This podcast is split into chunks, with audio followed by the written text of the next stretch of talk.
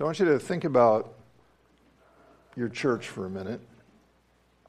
And I want you to think about your church, whether it's this church, you know, Philida, or whether you're from out of town or checking, you know, looking for a church, but or you've got a church family somewhere else. I want you to think about your church.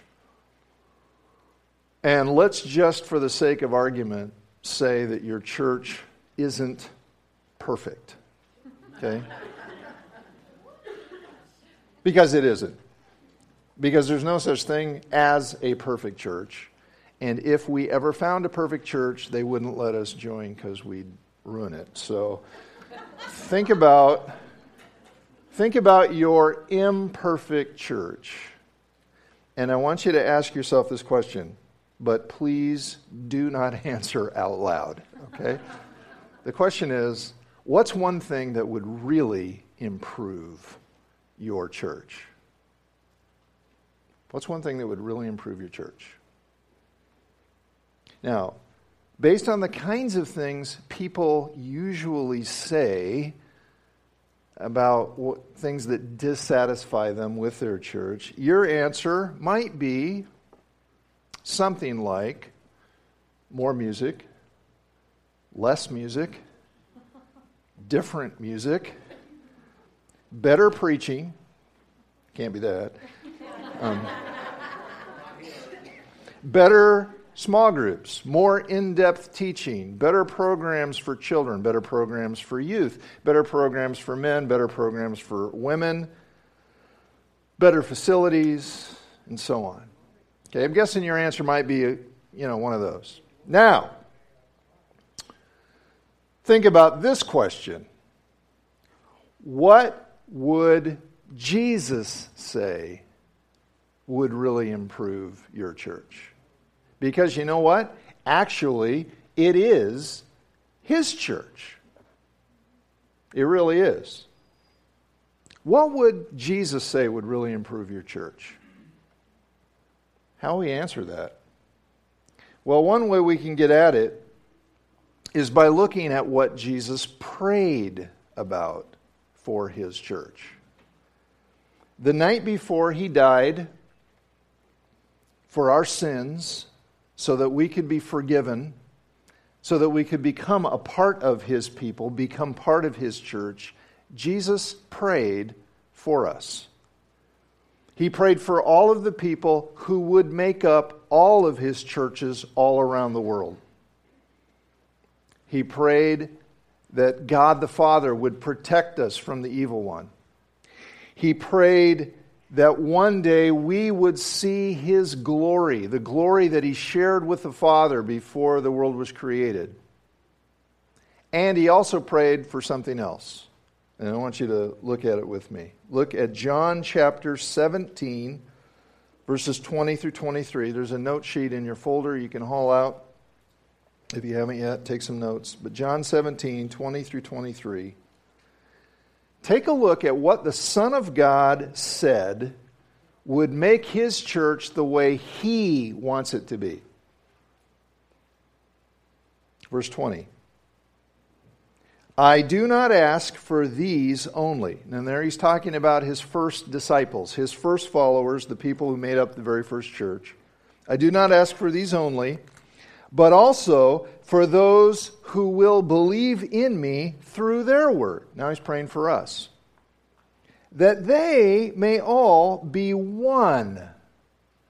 Just as you, Father, are in me and I in you, that they also may be in us, so that the world may believe that you have sent me. The glory that you have given me, I have given to them, that they may be one even as we are one. I in them, and you in me, that they may become perfectly one, so that the world may know that you sent me and loved them even as you loved me.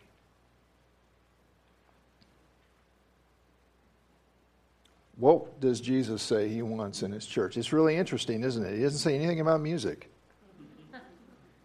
And he doesn't say anything about programs. Not a word about property. Not a word about facilities. Not a word about many of the things that really, you know, interest us. When Jesus thought about what he wanted for us before he went to his death, the thing he prayed for was oneness, unity. And it's not that those other things that, that they don't matter, it's just that unity really matters to Jesus. And I think if we're honest, we'll have to admit that that just sounds weird to us. Because I think many of us would say we're not really all that sure what unity is, and we don't really get why it's a big deal. Because we are Americans. And here in the Northwest, man, we're, we're living out here on the frontier that was settled by people who wanted to get away from everybody else. And we value independence, and we value privacy, and we value being able to do our own thing. Unity, oneness, that just sounds stifling. It sounds kind of uh, conforming. It's kind of weird. I'm going to guess, just, I'll just take a guess here, that when you get up in the morning and uh, you think about you know, the day ahead or, you know, the week to come, and you think about all the different priorities you have, all the different things you want to accomplish, I'll just bet that being unified with other believers in Jesus and experiencing oneness within your church may not be up near the top of your list. But I'll tell you this it is up at the top of Jesus' list for you and for me. Not only that, Jesus not only prayed about this, God's word tells us repeatedly, not just once, not just twice, many times, that if we are a follower of Jesus, we are to be unified with other followers of Jesus. Consider just a few other verses. Just run through these quickly. Ephesians 4 3. Make every effort to keep the unity of the Spirit through the bond of peace. Romans 15:5 May the God who gives endurance and encouragement give you a spirit of unity among yourselves as you follow Christ Jesus. 1 Corinthians 1:10 I appeal to you brothers in the name of our Lord Jesus Christ that all of you agree with one another so that there may be no divisions among you, that you may be perfectly united in mind and thought. 1 Peter 3 8, finally, all of you live in harmony with one another. You see it? Unity is a big deal to God. It's a big deal. Why is that? Why is unity important to Jesus? That's the question I want to spend some time thinking through with you. Why is unity important to Jesus? Why do we need unity to be the church he wants us to be? Well, here's one reason because it takes unity for us to do our job. It takes unity for us to do our job, fulfill our mission, accomplish our purpose, however you want to say it. We are his church. He's given us a job to do. And it takes unity for us to do our job. So I want to think about that. You know, why are we here? What are we supposed to be doing? What is our mission? Okay, so if you take out the worship folder that you've got here and flip it over on the back, you see this statement, and it says, Our purpose is to connect people to the God who made them, to friends who help them, and to a world that needs them. Now, those are the words we use here at Philida. Other ch- churches might use other words, but if they're a church that's interested in fulfilling God's mission for them, then it's going to sound or it's going to have those same ideas because this comes straight out of God's Word. Okay, another way you could put it is we're here to help people come to know Jesus Christ and become his followers and everything that that involves. It's another way you could say it and unity, authentic genuine unity empowers us to do that. With unity, we can accomplish our mission, and without unity, we cannot. We can't do it. Say, why is that? Well, let me, let me explain this with an illustration. Okay, you probably know it's football season.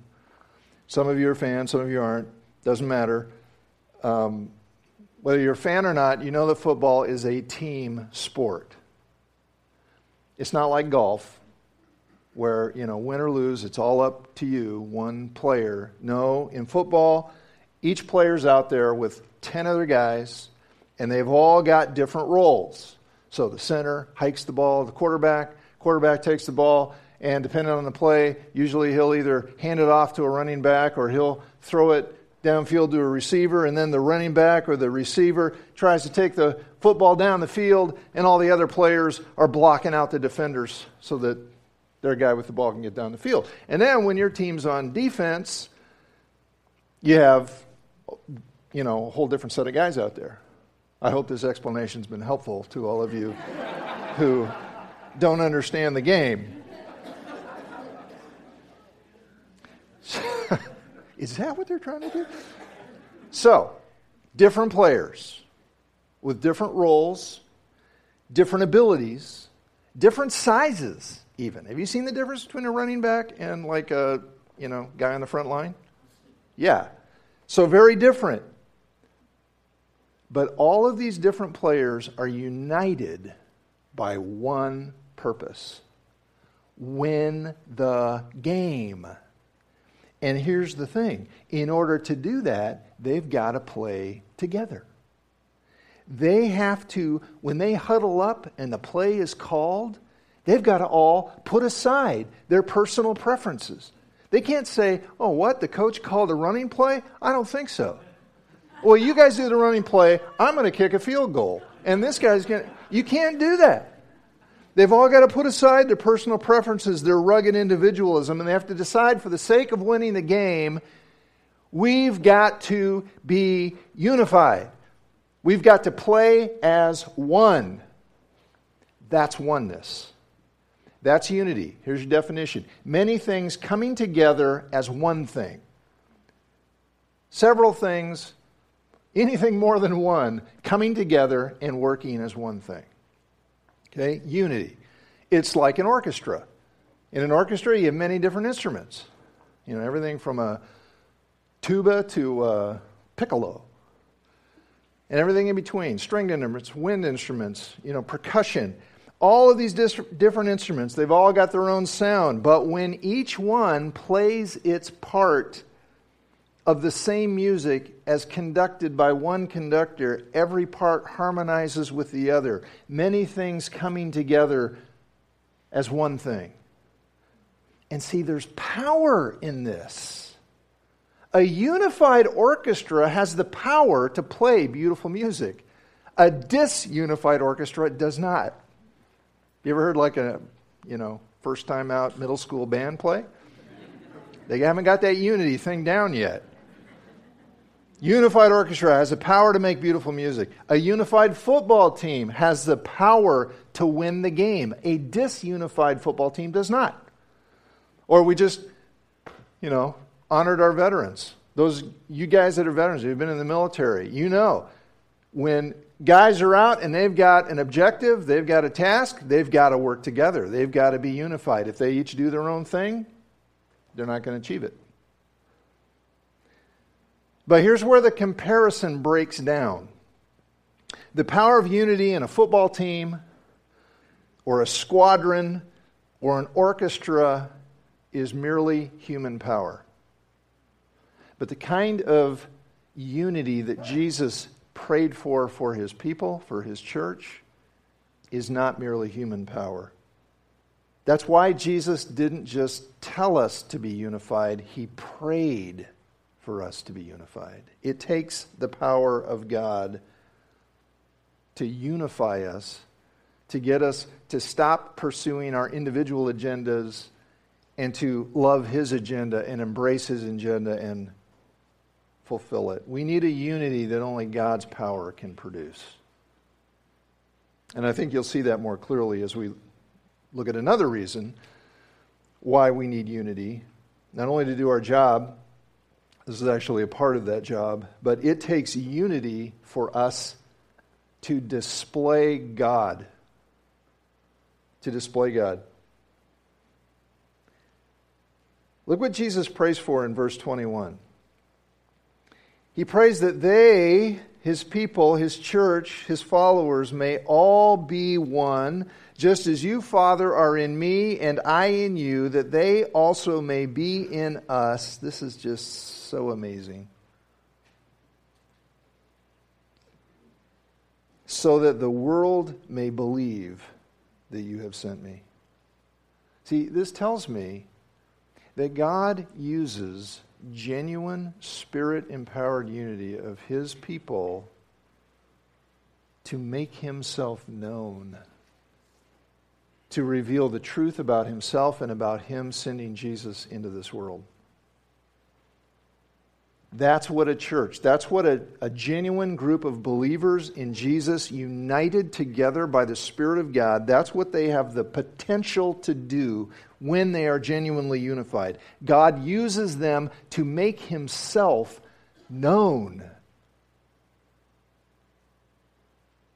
There is something about a group of authentic, Christ loving, God saturated people who put aside their individualism, who put aside their personal preferences, their different backgrounds, their different cultural distinctions, racial distinctions, their personal agendas. They put that aside and as one, they together pursue Jesus Christ and his agenda of radical love there is something about that that is unmistakably godlike. There is something about people who together love Jesus more than they love anything else that makes God known. Now, how does that work? I mean, how do unified believers in Jesus display the truth about God in a way that disunified believers cannot? I'm not sure I can fully answer that question, but I'll take a stab at a couple things. First of all, think about the, the truth that the Bible teaches that God is one. Okay? Deuteronomy 6 4.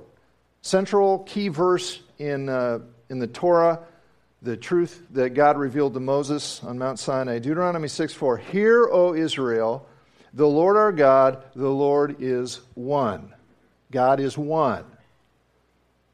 But he's a unified one, not an absolute one. What does that mean? Okay, I want you to imagine a block of steel. Okay, a block of steel. That is one thing, but it's, not, it, it's, it's, a, it's an absolute one. You wouldn't use the word unity to describe it. Okay, now in contrast, imagine a machine made out of steel, like a car motor. And now you've got many different parts made out of steel, but they all are connected together in perfect design, perfect harmony to make a powerful engine. Now, a car motor is one thing, but it's a unified one. Many things coming together as one thing. And the Bible teaches that God is a unity. He's one, but He's a unified one. And one of the pictures we're given of this in Scripture is that of marriage. The same word for one is used there when it says, A man shall leave his father and mother and be united to his wife, and the two will become one. The other illustration we have of this in Scripture is that of the church. Many diverse, different believers coming together and being one. These are pictures of the oneness of God, or they're supposed to be. God is one, but he's a unity. He is three persons, three personalities eternally existing in one being. You say, wow, that's really hard to understand. I know. It's because God is much greater than our minds.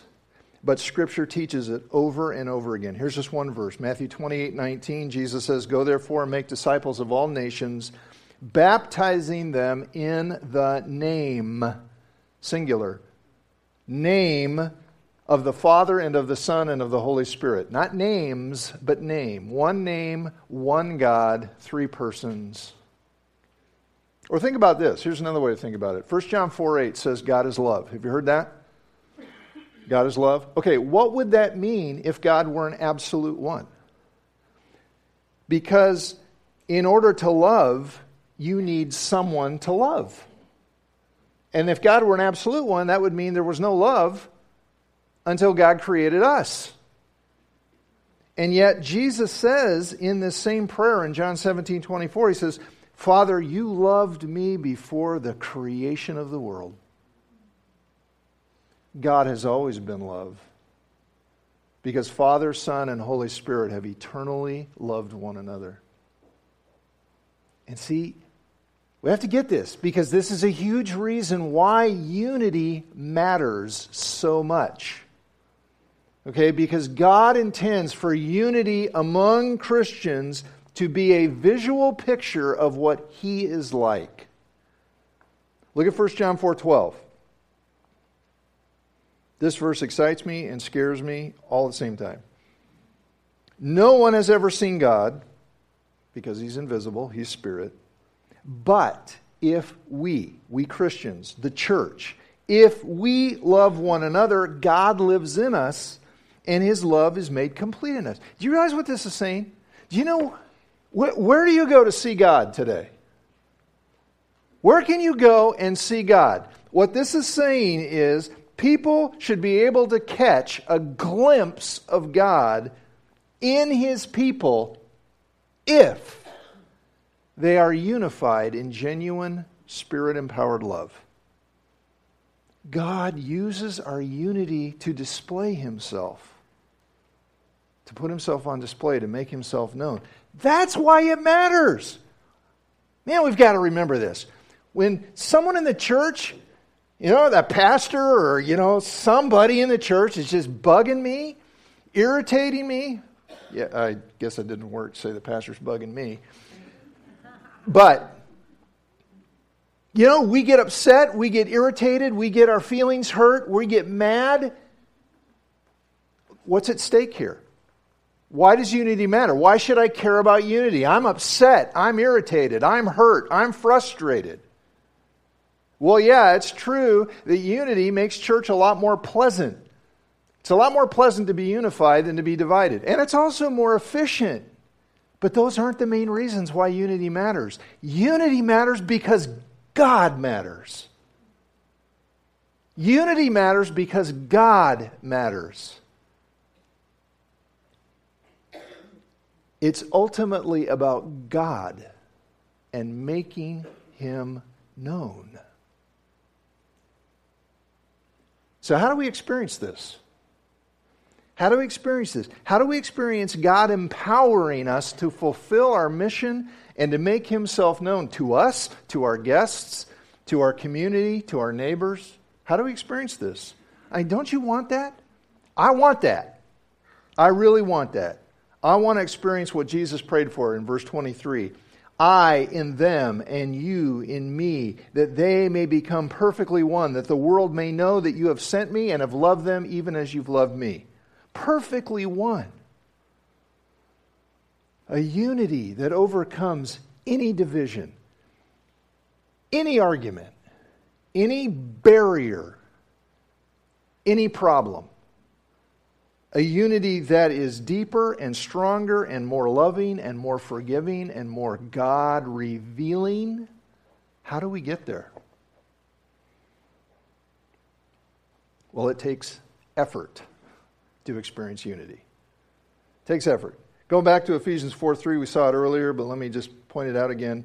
Notice what it says Make every effort to keep the unity of the Spirit through the bond of peace. Make every effort. It doesn't say make every effort when you feel like it.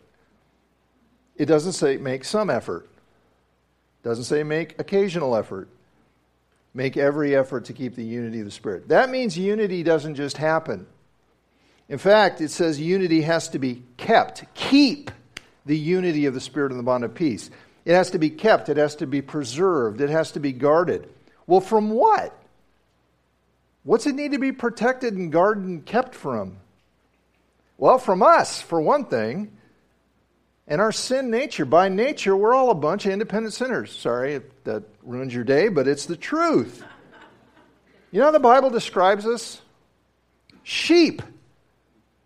Sheep who wander off and go their own way. By nature, that's what we are. We're not, by nature, all that interested in unity. That takes a work of God's Spirit to plant within us basically a foreign desire that wasn't there before.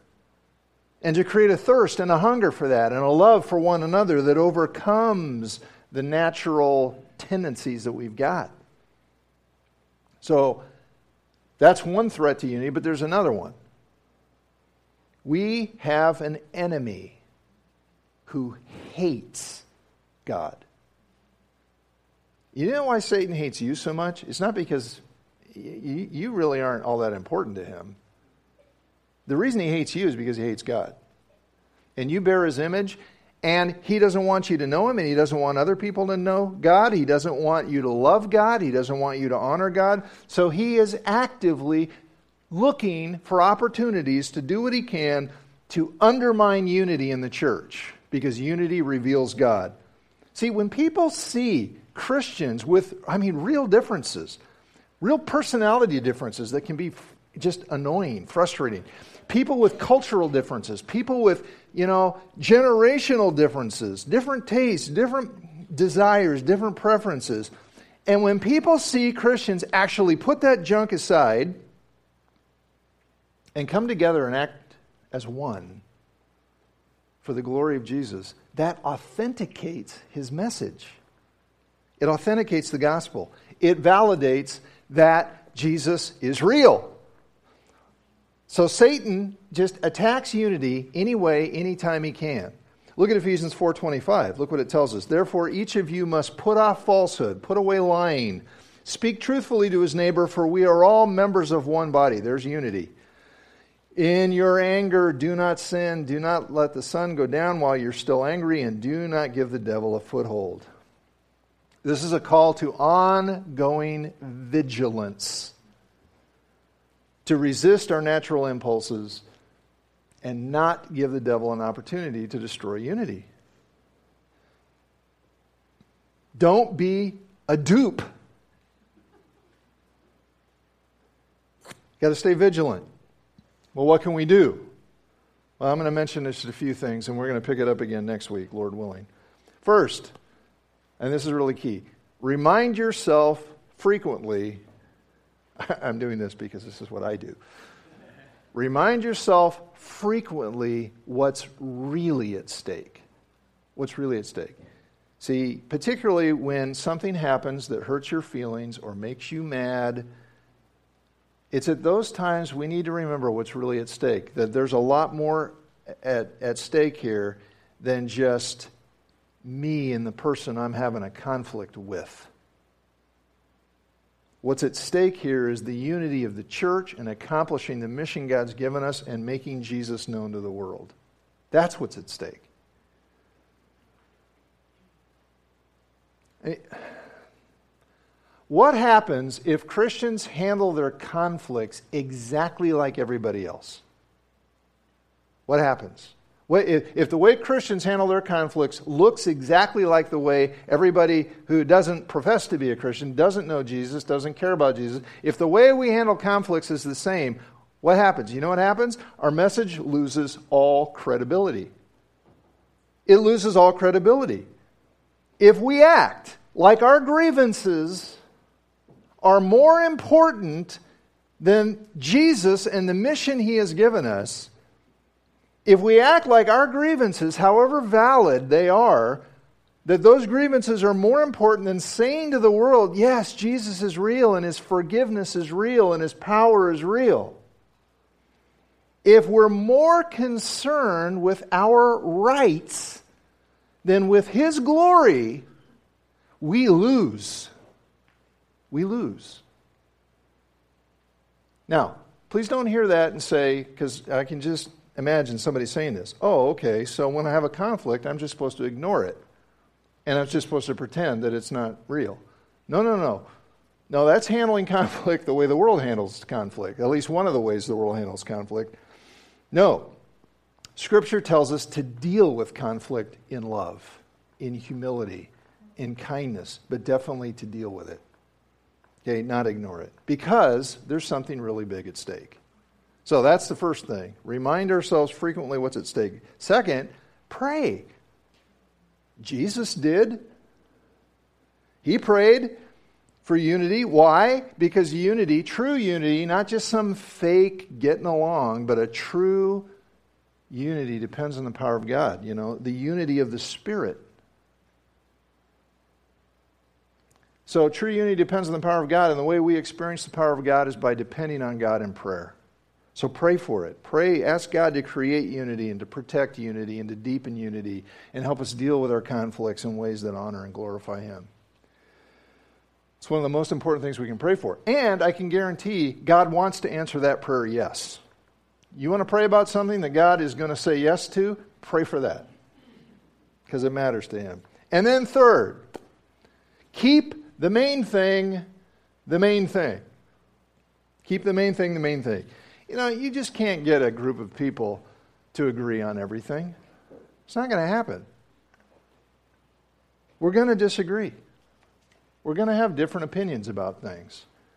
We have different backgrounds. We belong to different generations. We have different culture things. We've all got different ideas, different perspectives on how things should be done. And all of that is okay. And it's fine if what unites us is more important to us than our differences. I guarantee you, what unites us is more important to God than our differences. And if what unites us is more important to us than our differences, then keep the main thing the main thing. Our differences are real, but they're not nearly as important as the main thing. Say, well, what's the main thing? Let me show you. Okay, right now I want everybody to think of your favorite worship song or hymn. Just the song that if we sing that on Sunday morning, man, we've had church okay? And if you can't think of your absolute favorite, just think of one of your favorites, okay? Think of it, think of the title. If you can't think of the title, think of the first couple words, whatever. Everybody got one? Okay? Now, on the count of three, I want everybody to say their favorite worship song or hymn out loud. Just say the title of it on the count of three, out loud, all together. You ready? Here we go. One, two, three. That's what I thought. now, now at the count of three, I want you to say the name of the one who died for us, the one who gave his life that we might be one with him and with each other forever the one who shed his blood for us, the one who rules as King of kings and Lord of lords, the head of the church, the one we serve, the one who matters more to us than anything else matters. At the count of three, say his name. One, two, three, Jesus. That's unity. That's the main thing. Keep the main thing the main thing. Let's pray.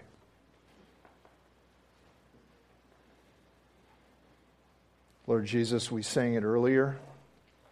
You are beautiful. And God, that you would choose to put your beauty on display somehow through us. Lord, I confess, I often look ugly. And in the way that I can think, in the way that I can treat people, and and uh, Lord, we just, we need your help to display the beauty of who you are. And Lord, we need to remember how important unity matters because you, you want us to display your beauty and your glory and the reality of who you are and how you change lives and you turn people from independent, self seeking, self absorbed, self driven people who just insist on our own preferences and our own agendas, and you change us from that into people who still have differences, but we see something that matters so much more. And you give us a love for your glory and a love for your purpose and a love for doing your will. Lord, only you can do that. So we pray you'd continue to do that. Lord, I love this church. I love these people. And I have felt and experienced and seen unity again and again, but Lord, we need more. We need you to unify us. We need you to unite us and display your beauty through us. Thank you for the good news. The good news that Jesus died that we might be one with you and know your glory forever. Lord, this side we're looking as in a mirror dimly. We don't see that glory fully displayed. We will. But Lord, can we glimpse it more and more as you display your goodness in us? God, help us remember what's at stake. Help us be vigilant and accomplish your great work through us, we pray. In Jesus' name, amen.